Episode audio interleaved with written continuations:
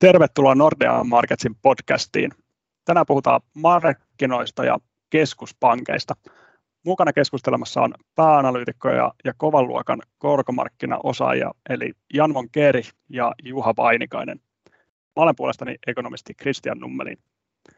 Alkuvuosi on ollut railakas, kun keskuspankkinäkymää on hinnoiteltu uudelleen ja korot ovat sitten nousseet oikein reippaasti sekä Yhdysvalloissa, euroalueella ja myös esimerkiksi Britanniassa. Korkojen nousu ja keskuspankkien haukkamaisuus, eli odotukset rahapolitiikan kiristämisestä, ovat saaneet myös osakemarkkinat hermoilemaan, ja erityisesti teknologiaosakkeissa on nähty painetta viime viikkoina. Hypätään sun asiaan, ja jos halutaan purkamaan tätä vyyhtiä Yhdysvalloista, niin Janne, mitä tässä viimeisen parin kuukauden aikana on oikein tapahtunut?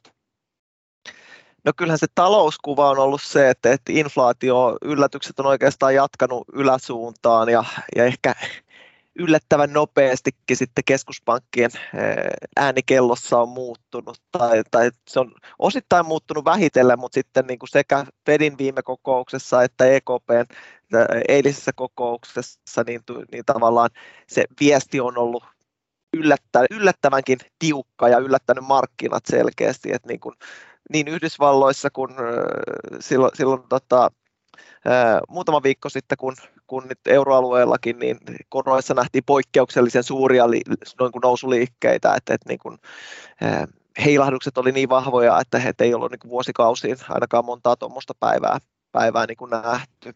Et jos sitten Yhdysvalloista lähdetään liikkeelle, niin periaatteessa niin kuin pähkinänkuoressahan Fedin pääjohtaja Powell sanoi, että niin kuin näkymät on epävarmat ja tässä ei voida sulkea pois ovea miltään vaihtoehdolta, että ei voida sanoa, että missä vauhdissa tätä rahapolitiikkaa lähdetään kiristämään. Että se, mitä keskuspankki teki, oli, että lähetti niin selvän signaalin, kun vaan voi lähettää, että maaliskuussa koronnostot alkaa.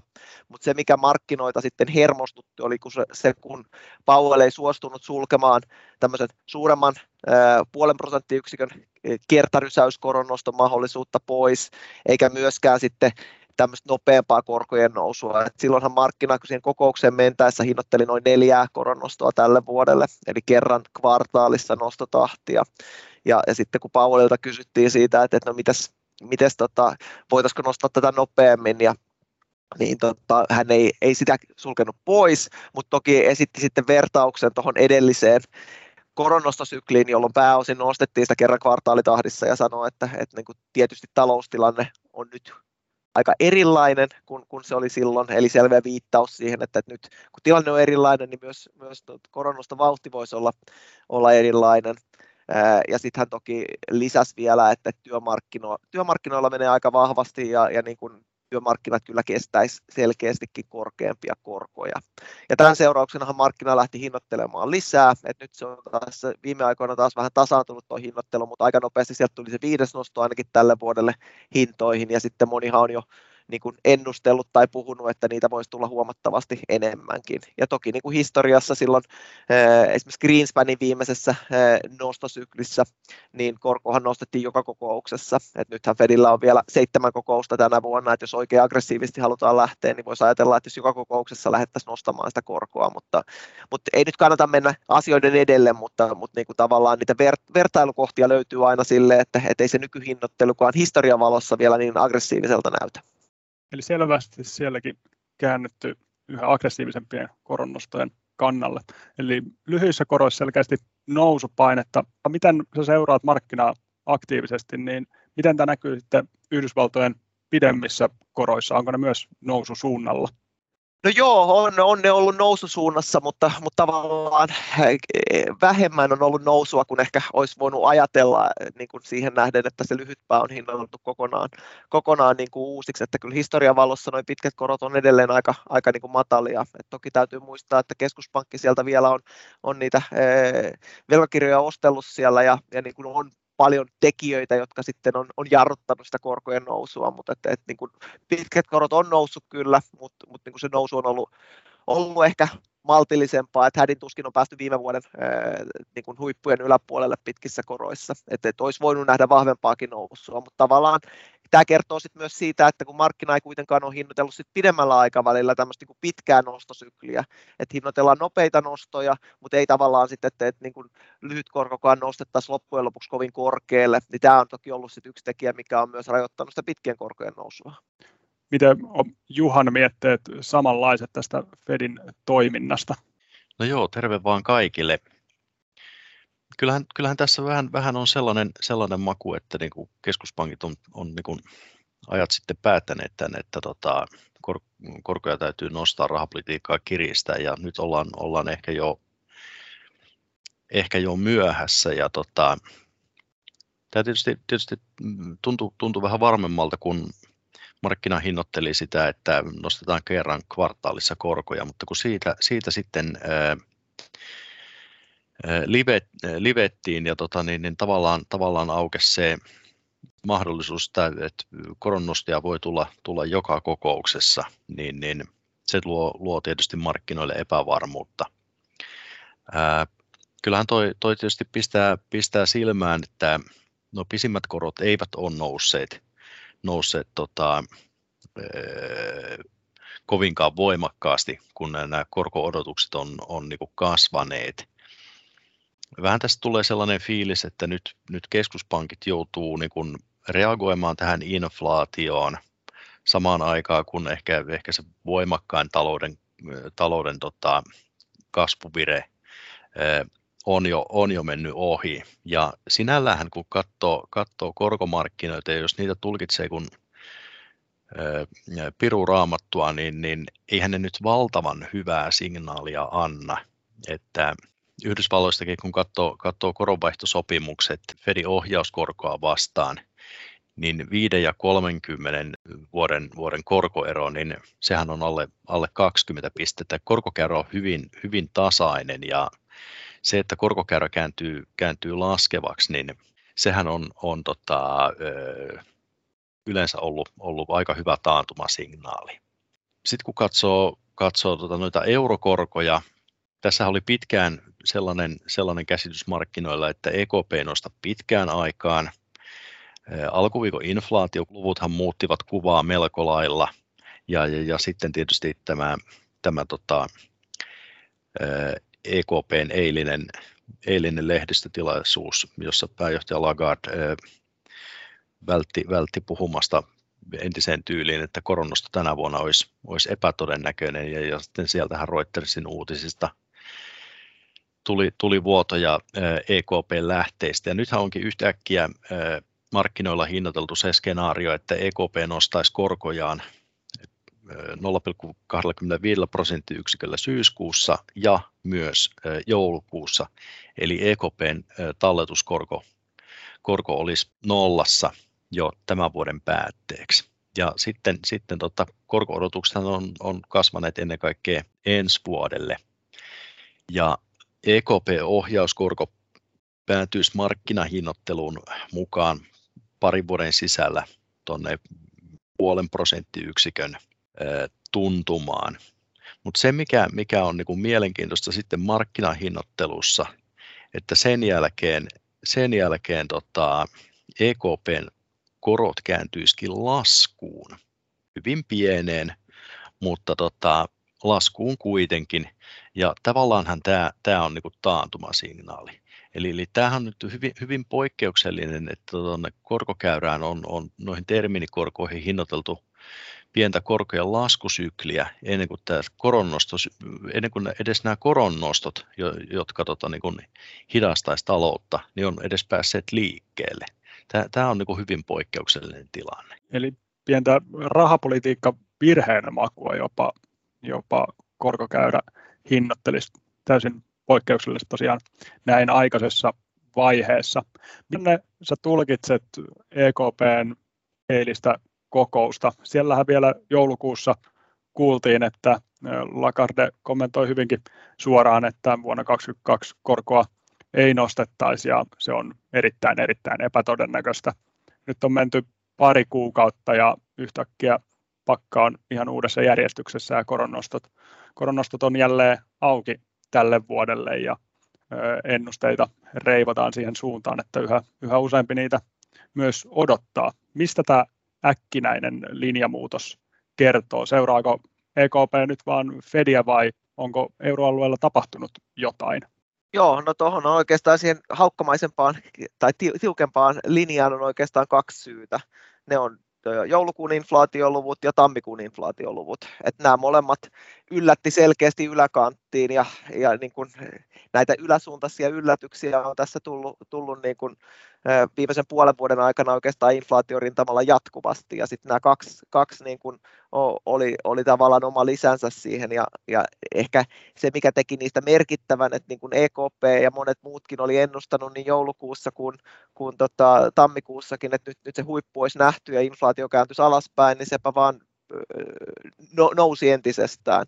Et edelleen valtaosa tästä niin kuin inflaatiosta on energiaa, mutta jossain meni se EKP:nkin raja, että vaikka niin kuin normaalisti ei tällaisen energian hintojen heilahteluun kiinnitetään niin paljon huomiota, niin nyt niitä yllätyksiä on tullut niin paljon, että nyt ne huolet on kasvanut ja on meillä samaan aikaan niin kuin merkit kasvanut myös siitä, että siellä pohjainflaatiossa olisi tapahtumassa jotakin pysyvämpää muutosta. Et toki huomattavasti maltillisemmin vielä kuin tuo kokonaisinflaatio, mutta tavallaan EKP-mitta tuli nyt täyteen siitä, että niin kuin nyt ei enää odotella sitä, että EKP-linjahan on ollut tässä koko viime vuoden se, että inflaation nousu on tilapäistä ja niin, inflaatio laskee ennustehorisontin loppua kohti. No, tätä näkemystä ei ihan täysin heitetty romukoppaan, mutta nyt nähdään, että se lasku tapahtuu niin hitaasti ja että kun on tullut näitä yläsuuntaisia yllätyksiä, niin nyt pitää tehdä jotakin.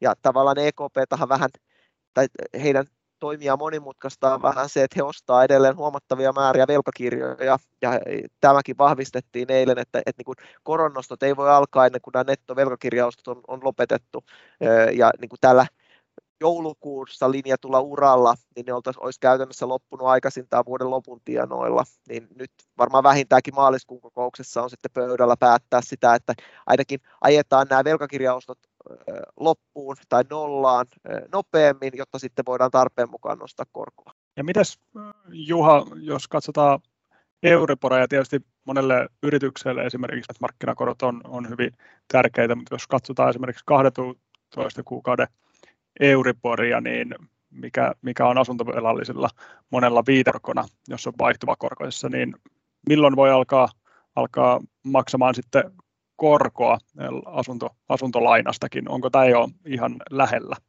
No kyllähän tämä ainakin markkinahinnoittelu on muuttunut siihen suuntaan, että 12 kuukauden Euribor voisi ponnistaa plussalle jo tuossa kesän aikana. Ja tämä olisi tietysti hyvin luonnollista, että jos ne koronnostot hinnoitellaan sinne syksyyn ja alkutalveen. Tässä nyt tietysti jo kannattaa pikkasen tietysti niin kuin varauksella suhtautua siihen, että pystykö EKP näin nopeeseen tahtiin nostamaan niitä korkoja, niin kuin Jannekin kertoi tuosta, että ne arvopaperiostot, bondiostot pitäisi lopettaa ensin. Toinen mielenkiintoinen asia, minkä voisi nostaa esiin, että paljon puhutaan tästä keskuspankkien taseet on noussut hyvin voimakkaasti, niin ollaanko nyt siirtymässä tilanteeseen, missä Yhdysvalloissa Fed vähentää tasetaan, eli ei enää uudelleen sijoita kaikkia erääntyviä velkakirjoista saatuja rahoja. Englannin keskuspankki tekee samaa, mahdollisesti myös Riksbank Ruotsissa, ja jos EKPkin lopettaa nettoostot, niin globaalisti keskuspankkien taseet sitten pikkuhiljaa pienenisi. Tämmöisessä tilanteessa ei oikeastaan ole oltu. Olisiko tämä markkille isompia vaikutuksia? No joo, kyllähän keskuspankit itse, että Fed ehkä etunenässä silloin edellisen kerran, kun he antoi taseensa supistua, niin vähättelisi niitä vaikutuksia ja puhui, että se on yhtä mielenkiintoinen prosessi kuin, että seurataan maalin kuivumista, mutta sitä se nyt ei loppujen lopuksi ollut, että niin kuin se oli vaikea nähdä etukäteen, että millä tasoilla tulee ongelmia, mutta markkinoilla tuli sitten erinäisiä haasteita aika nopeastikin ja sittenhän Fed niin kuin lopetti sen taseen supistamisen. Mä sanoisin, että Fedin toimet varmaan maailman mittakaavassa edelleen ne tärkeimmät tuossa taseen supistamisessa, mutta toki näitä niin kuin täydentää sitten muilta tulevat toimet, mutta sanoisin näin, että niin kuin nythän Fedillähän on Fed on linjannut, että he tekisivät sitä nopeammin kuin aikaisemmin ja aloittaa sen aikaisemmassa vaiheessa. Et toki taseen lähtötaso on nyt huomattavasti korkeampi ja sitä likviditeettiä on ja niin kuin tavallaan se likviditeettiympäristö on vähän niin kuin toisenlainen, mutta olisi niin kuin aika naivia ajatella, että niin kuin sieltä ei ole mitään potentiaalia minkäänlaisille vaikeuksille. Et tulee vähän mieleen se sama niin kuin edellinen kerta, että ei tässä mitään, että kyllä markkinat hanskaa tänne, että likviditeettiä vähennetään. Niin joo, varmaan niin kuin lähitulevaisuudessa ei tule haasteita, mutta niin kuin kyllä se riski kasvaa, mitä pidemmälle sitten mennään.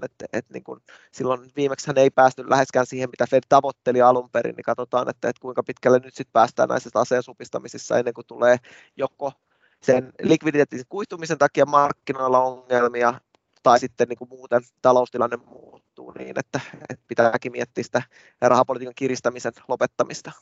Mites Juha, ollaanko me nähty markkinareaktioita? Tietysti tämmöinen, kun EKP vähentää elvytystä, niin herkästi tulee mieleen Italia ja Etelä-Euroopan maiden tilanne. Onko siellä vielä korkoerot hallussa vai näyttääkö se markkina sun käsiin? Italian tilannehan näyttää paremmalta kuin aikoihin. Siellä on tietysti Draghi Italian pääministerinä luonut myös luottamusta markkinoihin. Tuosta vielä jos jatkaa niin tuosta taseiden supistumisesta, niin EKP:n tasehan saattaa supistua useilla sadoilla miljardeilla kesän aikana, jos pankit maksaa ennenaikaisesti keskuspankista hakemiaan pitkäaikaisia vakuudellisia lainoja takaisin. Ja tässäkin saattaa sitten osittain syntyä pieniä haasteita, jos esimerkiksi Italian pankit on ostaneet Italian valtion bondeja sillä keskuspankkirahoituksella. Mutta sitten niin kun bondiostojen puolesta, en välttämättä usko, että EKP lähtee niin kuin pienentää tasetta, niin kuin, mitä tulee niihin ostettuihin bondeihin. Mutta kyllähän tämä tietysti testaa Italiaa ja Etelä-Euroopan maita, kun sieltä yksi iso ostaja, eli keskuspankki, poistuu jo ihan arvopaperiostojen lopettamisen takia. Tässä on nähty mielenkiintoisia liikkeitä myös markkinoilla. Oikeastaan keskuspankit on jo pidemmän aikaa ollut se ykkösajuri valuutoissa, ja kuten puhuttiin, niin Yhdysvalloissa korot nousee erityisesti lyhyessä päässä, ja nyt ollaan euroalueella saatu samaa aikaan. Markkinathan oli vähän asennoitunut siihen, että Fed tänä vuonna ja EKPn koronnostoja voidaan sitten ehkä katsella enemmän vuoden 2023 puolella, jos kaikki sujuu hyvin. Ja tämä eilinen kokouksen jälkeen, kun euroalueellakin korot selkeämmin nousi, niin eurotaala hyppäsi selkeästi ylöspäin, eli euro vahvistui ja on nyt reilu 1,5% euro vahvempi dollaria vastaan kuin ennen kokousta. Tähän tulee erittäin mielenkiintoiseksi seurattavaksi, että miten tämä kehittyy. Itse ehkä näen, että se EKP-hinnoittelu alkaa olemaan jo sen verran aggressiivista, että vaikea sitä on keskuspankin lopulta lunastaa. Ja vaikka me puhutaan EKP:nkin rahapolitiikan kiristämisestä, niin tietysti Yhdysvalloissa tämä inflaatio on laaja-alaisempaa ja siellä kyllä muutamakin napsu nopeammin ja aggressiivisemmin sitä keskuspankkipolitiikkaa tullaan kiristämään. Eli edelleen odottaisin sitä dollarin vahvuutta, mutta riskit selvästi noussut myös siihen, että euroalueen kokonäkö hinnoitellaan uudelleen. Erittäin mielenkiintoista seurata, miten se tulee käymään. Ehkä ihan loppuun vielä Jannelle voisin kysyä, että mitä tämä inflaatio kertoo? Tästä koron nostoistakin uutisoidaan ehkä pelottavana asiana ja huonona asiana, mutta eikö semmoinen terve inflaation nousu ja se, että päästäisiin negatiivisista koroista eroon, niin eikö se kerro talouden tervehtymisestä myös? Joo, siis velallisen kannaltahan usein tätä niin kuin maalaillaan, että korkojen nousu on toki riski ja niin kuin huono asia, mutta niin kuin tällä, jos ajatellaan laajemmin talouden kannalta, niin euroalue on ollut jumissa liian matalan inflaation kanssa pitkän aikaa. siitä yhtenä seurauksena on ollut se, että rahapolitiikka on ollut poikkeuksellisen kevyttä, korot on painettu tasoille, jossain vaiheessa kuviteltiin, että minne ei koskaan voitaisiin mennä, että eihän tämä ole terveen talouden merkki, että meillä on negatiiviset korot ja huimat keskuspankin arvopaperiostot koko ajan päällä, että kyllähän se rajoittaa jo sitä talouden niin kuin tehokasta toimintaa, että kyllä mä niin kuin ihan talouden kannaltakin toivon, että näistä toimista päästään eroon, että keskuspankilla kuitenkin voisi ajatella, että he vaikuttaa tehokkaimmin silloin, kun he nopeilla toimilla niin kuin tasaa talouden suhdanteita ja niin kuin sitä kautta pitää sen inflaation siellä niin kuin tavoitteessa, mutta tällainen krooninen kevyen rahapolitiikan ympäristö, niin ei se ole hyvä asia. Et jos me päästäisiin plussamerkkisille koroille ja keskuspankki lopettaisi nämä velkakirjaostot ja ehkä jollain aikavälillä sitten pystyisi vielä purkamaan siellä taseessaan olevia velkakirjoja myös, niin kyllä mä näkisin, että se kertoisi terveemmästä talouskehityksestä, tukisi niin kuin oikeita markkinatalouden kannustimia taloudessa ja niin kuin pidemmällä aikavälillä johtaisi sitten niin kuin tehokkaampaan talouden toimintaan. Et siinä mielessä mun mielestä tätä korkojen nousua ei pidä katsoa minään niin kuin, tämmöisenä peikkona, joka vaan nakertaa sitten niin kuin, kuluttajien ostovoimaa. Voisi ajatella toisinpäin, että inflaatiohan on se, joka nakertaa sitä kuluttajien niin kuin ostovoimaa, mutta niin kuin usein ne korkeammat korot nähdään niin kuin semmoisena pelottavana ilmiönä, niin ainakaan tässä euroalueen mittakaavassa, niin kyllä mä näkisin, että silloin myös hyvin paljon hyviä puolia, jos niin kuin tästä nykyisestä korkoympäristöstä päästäisiin eroon. Ja ehkä Juhalle vielä jatkona, millä mielin tämmöinen pitkäaikainen korkomarkkina veteraaniksi voi jo sanoa, niin seuraa tätä markkinaa. Kuinka epävarma ympäristö tämä on nyt historiaan verrattuna? Onko tässä niin kuin täysin uudenlainen tilanne käsillä? No onhan tässä niin kuin erittäin poikkeuksellinen tilanne just se, että EKPkin lähtee nostaa korkoja tuolta negatiivisilta tasoilta ja keskuspankkien taseet on äärettömän isoja ja varmasti halutaan niin kuin nähdä terveitä merkkejä myös tuosta korkomarkkinan puolelta, että jos tuohon Jannen toivelistaan jotain lisäisi, niin vielä sen selkeämmin nousevan korkokäyrän, että se myös signaloisi, että taloudessa menisi paremmin. Ja näihin pohdintoihin on hyvä tämä podcast päättää. Seurataan keskuspankkeja jatkossakin erittäin tarkasti. Tässä vaiheessa kiitos kaikille kuuntelijoille. Moikka!